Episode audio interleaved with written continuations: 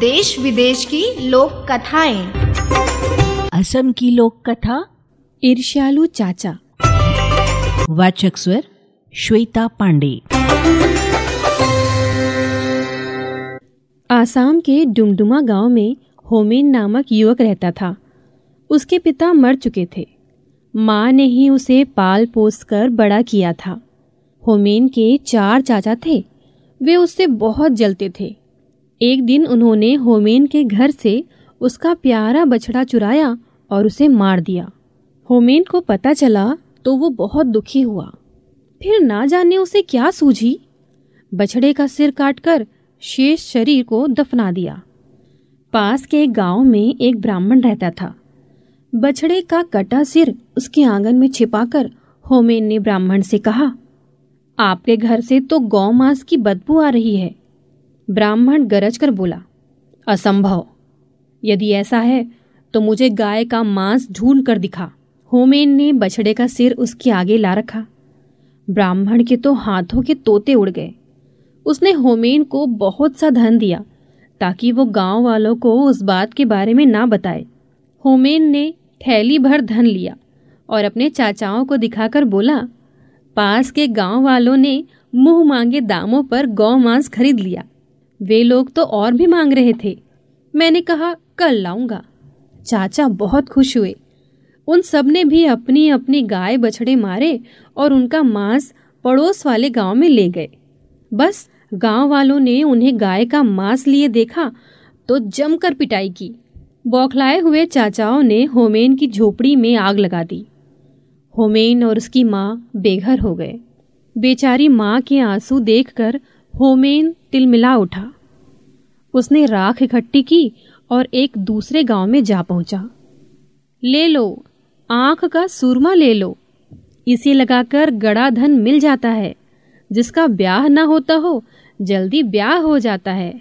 हाथ की एक एक थैली सूरमा बिक गया। शेष राख होमेन ने छिपा दी। अपने चाचा के पास जाकर बोला, मेरी तो झोपड़ी की सारी राख बिक गई। चाचा ने हैरानी से पूछा, राख बिक गई?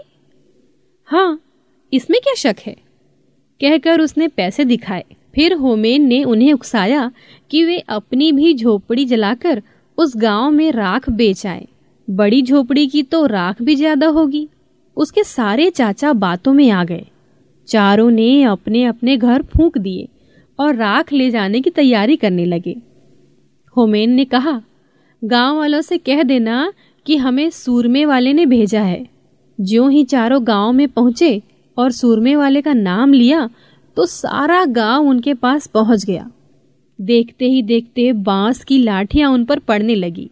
बेचारे पिटते पिटते घर लौटे। चारों ने गुस्से के मारे होमेन को मारने की योजना बना ली। उन्होंने होमेन को नदी किनारे रस्सी से बांधा और खुद भात खाने घर चले गए। उनके जाते ही वहाँ से एक सौदागर गुजरा। उसने होमेन से पूछा, क्यों भाई? तुम्हें यहाँ क्यों बांधा हुआ है? होमेन ने बात बनाई। जी, मेरे चाचा मेरी शादी एक खूबसूरत लड़की से करना चाहते हैं। मेरे मना करने पर मुझे बाँध दिया। सौदागर बोला, मैं शादी कर लेता हूँ उस लड़की से। क्या ऐसा हो सकता है? होमेन ने झट से उसे बांधा और उसका घोड़ा लेकर रफू चक्कर हो गया। चारों चाचा खा पीकर लेट गए। आलस के मारे उठा ना गया। पिटाई के कारण पोर पोर दुख रहा था। नौकर से बोले, जा, तू होमेन को नदी में फेंका। हमसे तो उठा नहीं जाता। नौकर भी कम नहीं था। उसने अपने रिश्तेदार को यह काम सौंप दिया। रिश्तेदार ने सौदागर को ही होमेन समझकर नदी में फेंक दिया। बेचारा सौदागर चिल्लाता ही रह गया। नौकर ने चाचा को सूचना दी। जी, काम हो गया। चारों मिलकर होमेन की मौत की खुशी मनाने लगे। होमेन ने पेड़ के पीछे छिपकर सब देखा और घोड़ा लेकर चाचाओं के पास जा पहुँचा। सबको प्रणाम कर बोला, नौकर ने गहरा धक्का नहीं दिया, इसलिए केवल घोड़ा मिला। यदि गहरा डूबता तो शायद बैल, गाय व हाथी भी लाता। चारों चाचा फिर उसकी बात में आ गए। होमेन को पुचकार कर पूछा, क्या सचमुच नदी में पशु मिल रहे हैं? हाँ हाँ आप लोग भी जाओ, होमेन ने कहा।